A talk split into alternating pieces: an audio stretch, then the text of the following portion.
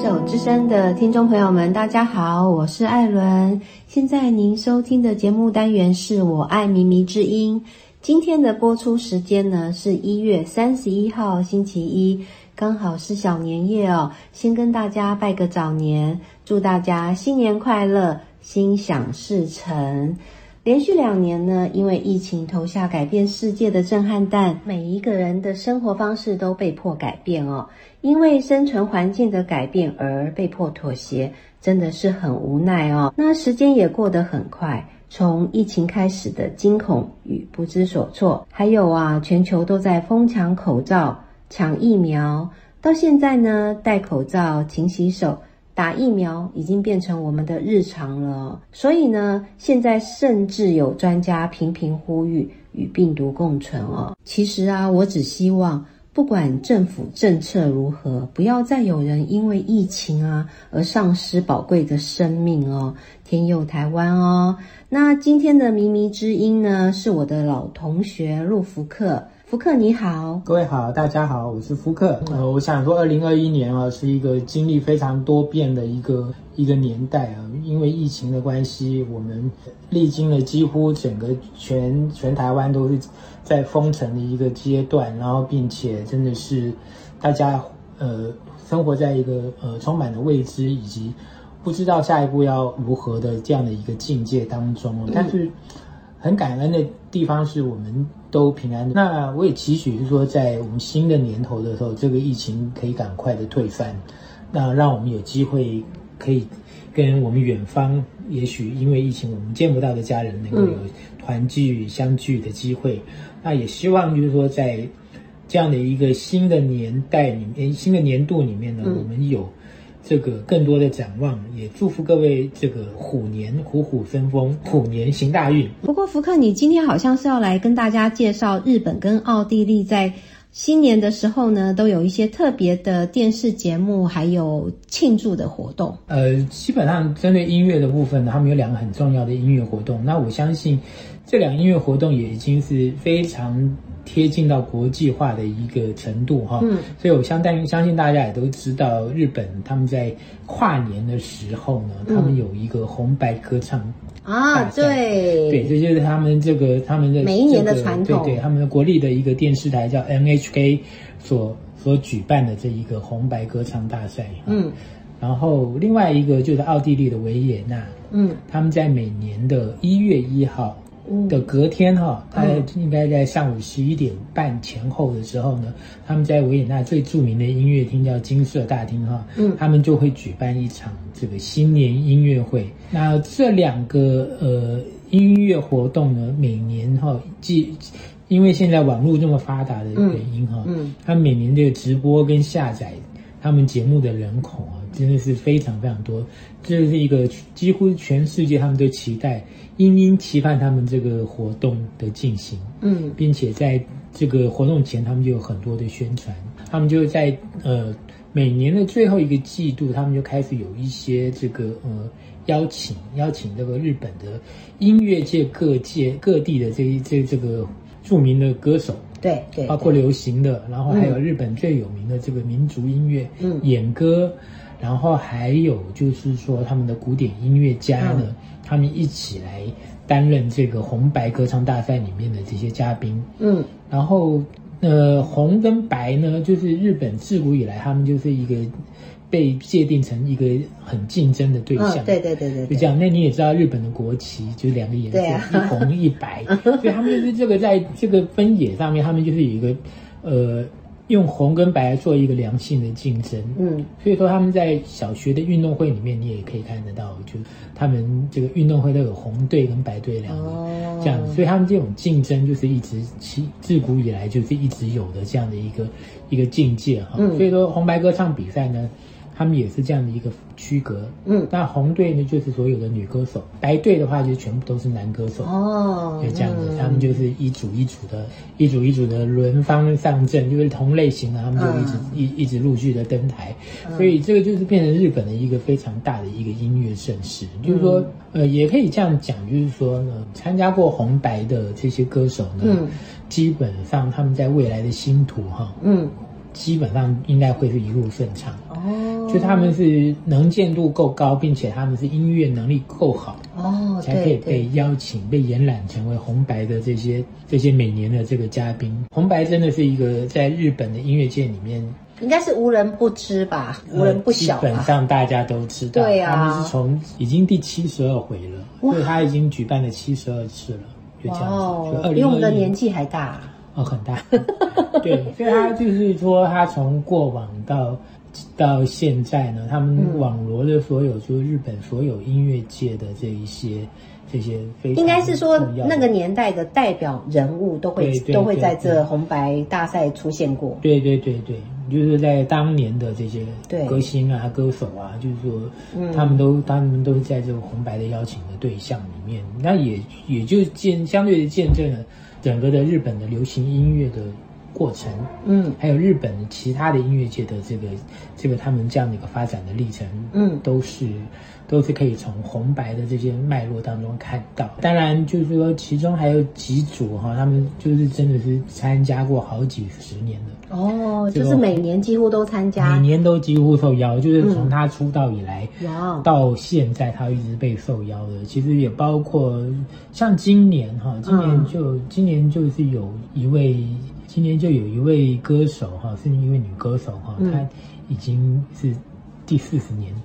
参加药师丸博子啊！天哪，对，是药师丸博子，是演戏的吗？她本来她出道的时候是一个，对呀，是一个歌手。什么李健？不是不是，我记得我认识他是《李健八犬传》啊，那个是应该是五代，就是第一代的《李健八犬传》的。嗯，对对对，他他也其实他他是歌手出身，已经第四十年了。哇哦，嗯，那所以你今天要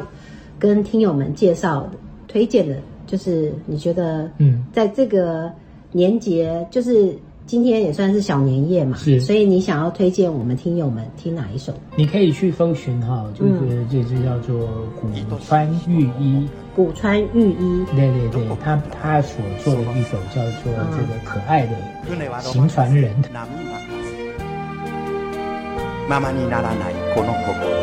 知るや知らずや夜はの月。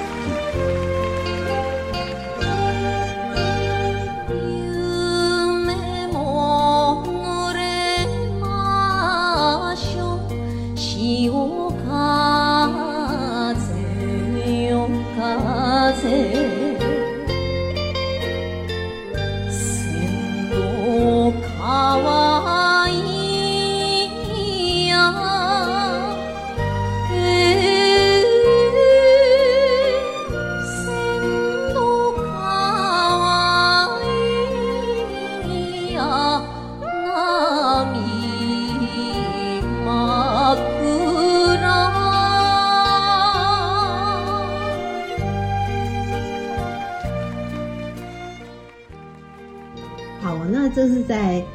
本呃，红白歌唱大赛，好，福克推荐的部分。那接下来你要推荐的是？呃，接下来就是维也纳，嗯，维也纳的这个呃金色大厅，金色大厅新年音乐会哦。对，那这个算是一个怎么讲呢？就是说，嗯，一个欧洲非常非常大，大家非常风靡，并且非常。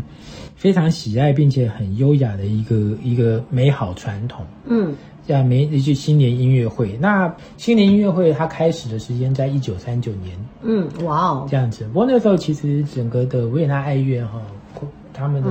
乐团没有这么有名，嗯，那也有也有一个说法，就是说他们是借由这个新年音乐会开始有一些有一些名气，嗯，对，所以说。一九三九年开始举办，其中有停办一年，就是一九四五年因为战争的关系，所以这个也是变成说全欧洲，当时是全欧洲大家都非常期待的一个一场盛事。然后很多人，因为你知道欧洲是国与国之间有时候很近、很临近，对，所以旁边像德国啊、法国啊，嗯，他们都都有很多乐迷呢，他们是愿意在新年的时间，他们就直接到维也纳去听。一场现场的新年音乐会，作为他这个每年一年的开始的最好的回忆，对，这样子。那现在因为网络的关系，所以直播放送等等，大家也就是说啊，每年的同样的时间呢，嗯，你可以看到各就是台湾有好多个这种音乐表演场所哦，嗯。他们都有一种这个怎么讲户外转播啊？对对对，他就在那个同样的同样的时间里面，他们就是做户外联播的一一个状况。所以，我们同时间在我们也都我们网络上也可以看得到。对，因为欧洲跟我们的时差，因为现在日光节约的关系，也大概差六个小时左右，所以等同他们十一点就等同是我们的贴近在黄昏，嗯，或者到傍晚的那个时间，嗯。你知道，如果天气好，如果在这个户外的广场，他们直接用一个大荧幕。然后所有人，所有人，他们这个这个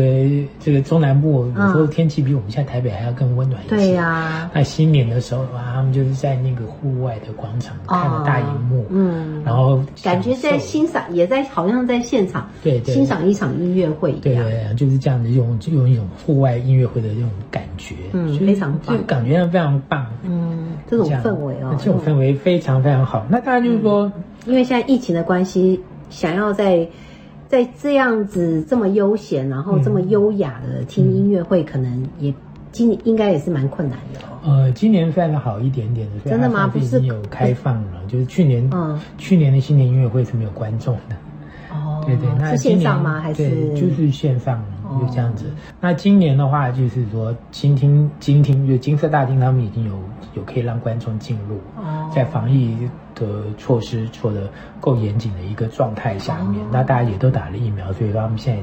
整体在欧洲来讲的话，音乐活动已经开始渐渐的开放。嗯嗯，所以其实维也纳音乐会新年音乐会也会是一个非常重要的指标，是说他们所邀请的这个指挥哈，都是当代最有名而且最重要的一些古典音乐乐团的指挥。那其中最重要的就是呃卡拉扬，卡拉扬本身他也是维也。也是奥地利人，他的故居是在那个呃，在萨尔茨堡，就是那个莫扎特的出生地，嗯，这样子。然后所以说他的这个，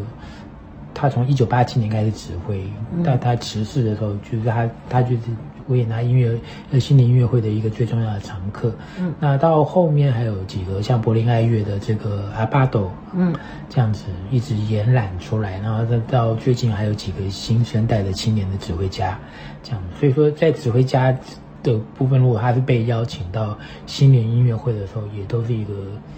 呃音乐界很重要的指标，也就是大家预测的一个。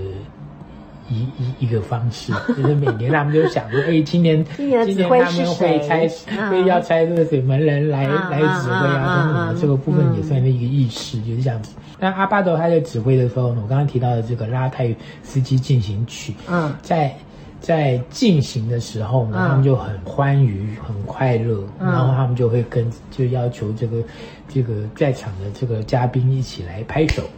哦，这样子来一起一起一起来同欢，应和着这种音乐来同欢，所以说这个就是一个非常好的这种新年的氛围样子。